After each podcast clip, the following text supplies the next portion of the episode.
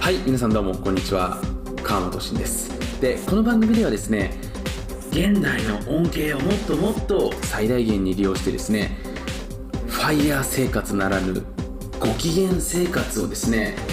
実際に追求していくあなた自身が構築していくそんな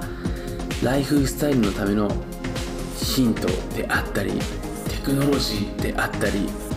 脳の使い方であったり最新のビジネスモデルなどなど私川本慎がですね2013年より世界中をぐるぐるぐるぐる回ってきた中で見つけてきた、えー日本にはないけれども世界にはある数々の恩恵であったり便利な仕組みであったり最新の情報などなどを分かりやすくパッキングしてそしてあなた自身が自分自身の脳みそから生まれるような形で発信していくシェアをしていくそんな番組になっております。なのでただあなた自身がインプットだけでなく今回のこのオーディオを聞いている中であなた自身の中に湧き上がってくる新しい感情であったり新しいイメージそして新しいアイデアをインプットと同時にアウトプットという形であなたの脳からどんどんどんどん湧き出てくるそんな状態を作っていくためのレイディオになります。そしてこの番組ではあなた自身の脳がこのオーディオを聞いた後も動いていく。現実から何か新しい宝物を自動的に見つけていくようないくつかの仕組みが搭載されております。例えば僕自身が今あなたにあなたの近くに赤いものは何個ありますか？と聞かれた瞬間いかがでしょうか？あなたの脳があなたの近くにある赤いものを見つけ始めたんではないでしょうか？このようにたった一つの質問によってあなた自身の今の時間そして未来の時間は変わっていきます。このレイディオではあなたの毎日がそしてあなたの人生がもっともっと自動的にハッピーになっていくそんないくつかのオートメーションなシステムをさん搭載しておりますのでぜひこのレディオを毎日毎日少しずつ聞きながらあなたの自動幸せ喪失装置を作っていけたらなというふうに思っております。それではお楽しみに。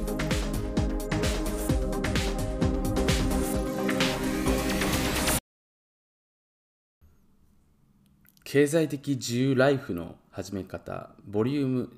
16スタートします。で今回のテーマはあなたの資産を増やすものあなたの資産を減らすものに関してです。で今回のテーマを聞くとあなたがこれから何にね集中をしていくことによってあなたの資産が増えていくのかっていうのが分かるようになるし逆に言うとあなたがこれから気をつけなければならないもの気づかないうちにあなたの資産をこう奪うっ言ったら失礼かもしれませんけれどもあなたの資産構築を止めたりとかストップさせるものの違いが分かるので簡単に言うと最適化していくことができるわけなんですね。で多くの人が戦略をなくして資産を構築しようとするわけなんですけれどもそもそも論としてそれ自体が非常に難しい行為なんですよね。で例えばねそのイーロン・マスクさんとか例えばねジェフ・ベゾスさんみたいにもともと大きな野心があって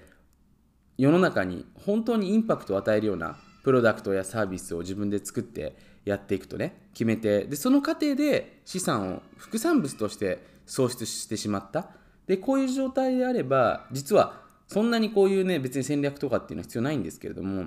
おそらく多分これ聞いてくださってるあなた自身そういうものは求めてないと思うんですよね。でどちらかというと自分のコントロールできる要は別に自分がそのビジネスにコミットをしないでもできてね自由時間を自分の人生の自由時間をですねエンジョイしてたくさんの経験をしたりとかねいろんな人といろんな人って言っても家族とかねその自分の大事な人との感動だったりとか成長だったりとかそういうのを分かち合ってね人生を謳歌していく。多分そういうものを求めていると思うんですよね。でそういう時にはやっぱりこの必ず2つの概念っていうのを理解しないといけないんですよ。で今日はそれについてね話をしていきたいなというふうに思います。で多くのその、まあ、書籍であったりとかこういうね音声もそうなんですけどほとんどのものっていうのが基本的にアクセルを促すものばっかりなんですね。でこれ多くの人が気づいてないんですけどもブレーキっていうものも実はほとんどの人には備わってるんですよ。当然ながら車にもねアクセルとブレーキっていうものが存在してますよね。でアクセルだけを、まあ、踏んでいたらねブレーキはできませんよね。でブレーキがあるから止まることができて安全装置っていうのがあるわけですね。で世の中にあるものっていうのはそのアクセルいかにして早くたどり着くのかいかにしてプラスをなんていうかな持ってこ促していくことができるのかっていうものばかりなんですね。例えばその投資のテクニックであったりとかビジネスの具体的な仕方だったりとかね、まあ、具体的に言うと例えば YouTube の最新のマーケティングであったりとか、まあ、アルゴリズムであったりとかね。Twitter でのマーケティングとか。別にそれが悪いことじゃないんですよ。でそれと同時に実は僕たちを止めているものストップしているものっていうのを存在にも気づいていかないといけないわけなんですね。じゃあ今日はねその2つについてちょっと話をしていきたいなというふうに思うんですけれども例えばねその減らすもの止めているものっていうものがまだ分からない方がいると思うので例えば1つ目税金ですよね税金。例えば日本だと累進課税制度っていうね、まあ、税制があるわけですね。まあこれ日本以外にもそういう税制のところは多いわけなんですけれども例えば税金。これね多くの人があのあまり深く考えないんですけど実はこの税金っていうのも自分の資産構築をものすごく遅くさせているかもしれないわけですよね。で例えばねその日本で給料1000万取るのと例えばそのシンガポールで1000万取るのと香港で1000万取るのだと手元に残るお金って変わってくるわけですね。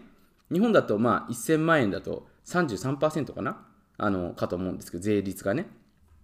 で、えー、ここが所得税っていうことで、まあ、それ以外にもいろいろとまたあの会社自分で経営してる方だったら法人税であったりとかね法人住民税であったりとかねあの社会保険料とかね、まあ、いろんなものがかかるわけなんですけどもちろんそこからね控除っていうのもたくさん引けるわけですね。日本の控除だと何があるかな？うん、扶養控除だったりとか基礎控除だったりとか配偶者控除だったりとか、まあ、寄付金控除だったりとか生命保険控除とかいろいろあると思うんですけども、まあ、そこから手持ちのお金ができるわけですね。で一つ止めているものとしては税金。これ多くの人は多分あんまり考えたことはないと思うんですけれども。じゃあこれがね全くその自分の税率が負担ではない国。でここで結構ね問題になってくるのがその税金のために結構海外に移住する人いるんですけどもこれほどもったいないことないんですよね。でよくドバイとかに、行く人いるんですけども暑くてねあの生活できませんって人っているんですよね。だ税金のために自分の人生を犠牲にする人っていうの結構いるんですよね。まあ、こ税金難民っていうかちょっと何ていうか分かんないんですけども多分そういう造語が近々できるんじゃないかなと思うんですけどもで例えばねそのポルトガルとかウルグアイとかこれあんまり聞いたことないと思うんですけど実はイタリアとかねスイスとかって結構うまく、まあ、ジョージアとかもそうなんですけどモンテネグロとかもねうまく行えばまあこれ脱税は僕好きじゃない好きじゃないですよとかダメですよあの税金を実は安くしたりすることっていうのも難しくなかったりするんですよね。まあ、政府がね、公認しているシステムとかをしっかり使っていけばできるんですけども、例えばね、ちょっと話を戻すんですけども、そういう税金っていうものも一つ止めている要素かもしれませんよね。で多くの人が稼いでるんですけども、それ以上に出ていっているってことですね。で、次に出てくるのがやっぱ人。人ですよね。で、例えばね、これ必ずほとんどの人が経験するんですけども、やっぱり人からの裏切りだったりとか、横領だったりとか、騙しですよね。前回の章でも話したんですけども、これはもう富裕層の人たちを見ていると必ずほとんどの人が1回か2回は経験しているもしくは経験しそうになっています。だ僕自身もねあのやっぱりそういう事件っていうのは1回起きて自分のね社員があの自分のね会社のお金を盗もうとした時が本当にあったんですけどもてか盗んだんですけども、まあ、その後いろいろとねちょっとあってちゃんとお金は戻ってきているんですけども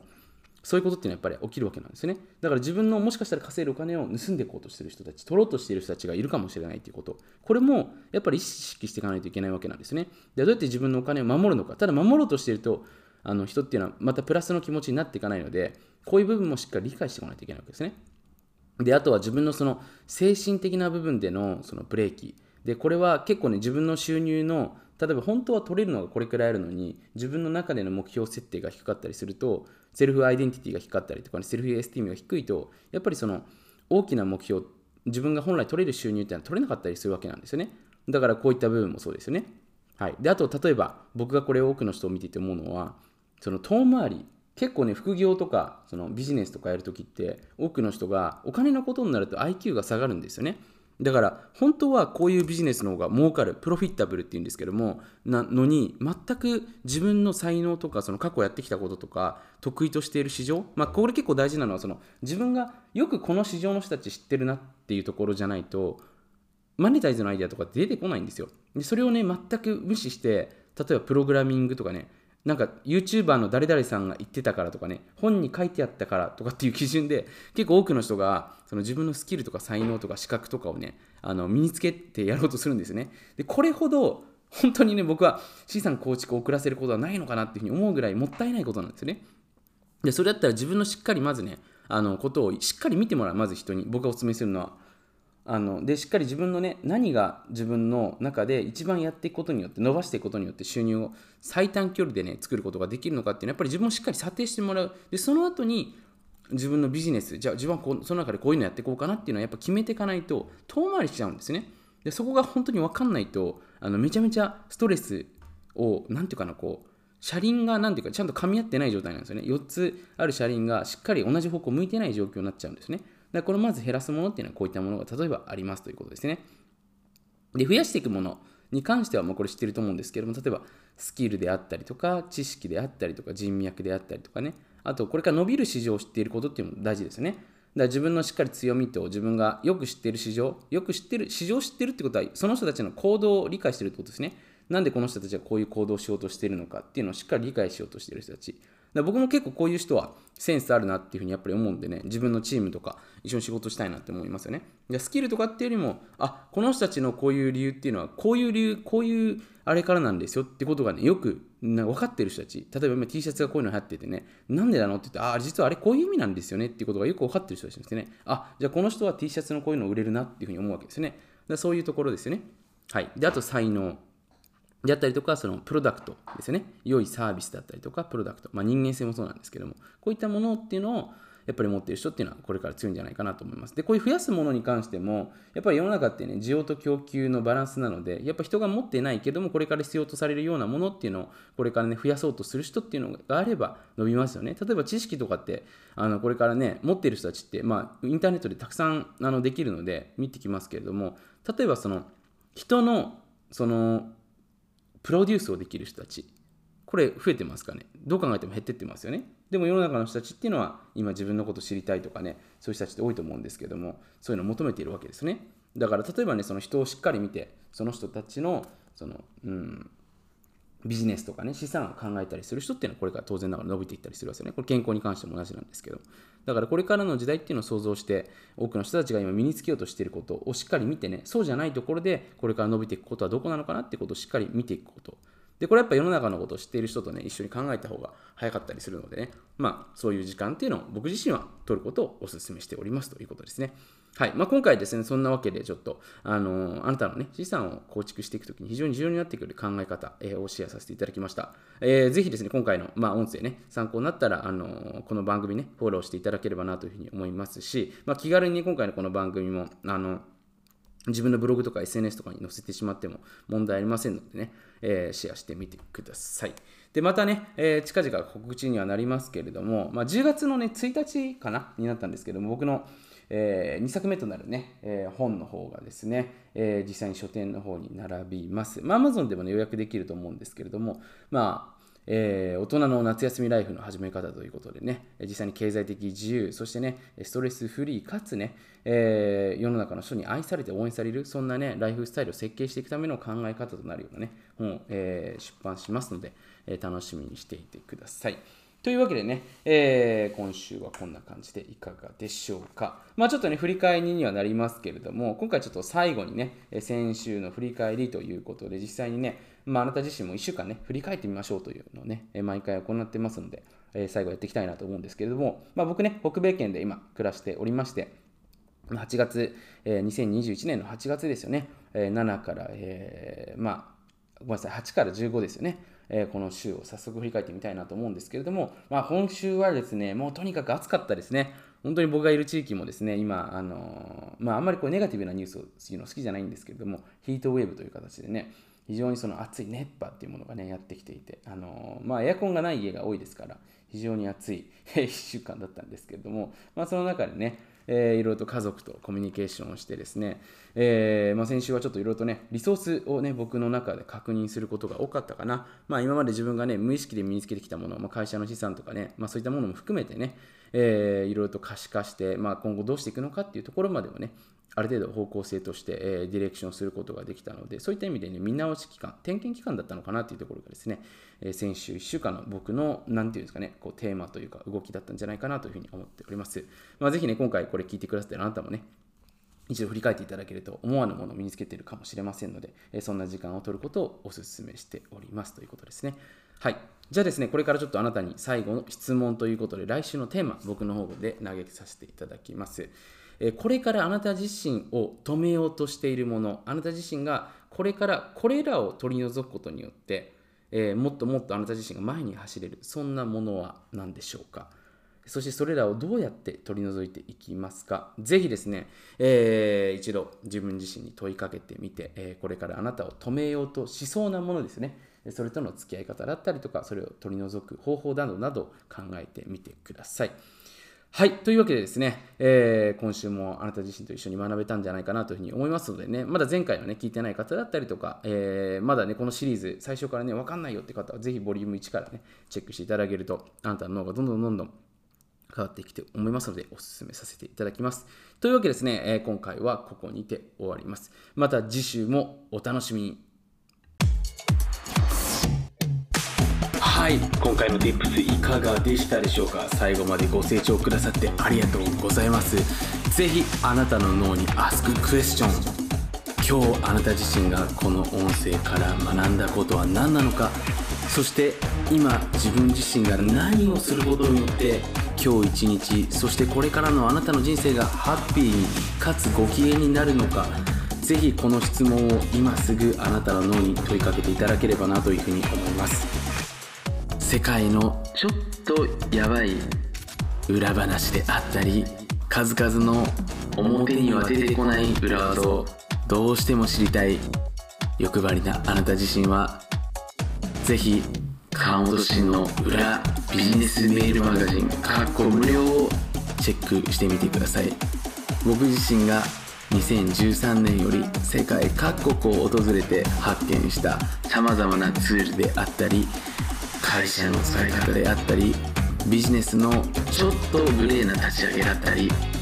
そして最新のビジネスアイデアだったりマネタイズの手法などなど多岐にわたって SNS などではお話しできないようなちょっとグレーなお話をしておりますのでぜひそんな新世界を覗いてみたいあなたはこの音声の下にある URL をチェックしてみてください。それではまた次回お会いしましょう。ありがとうございました。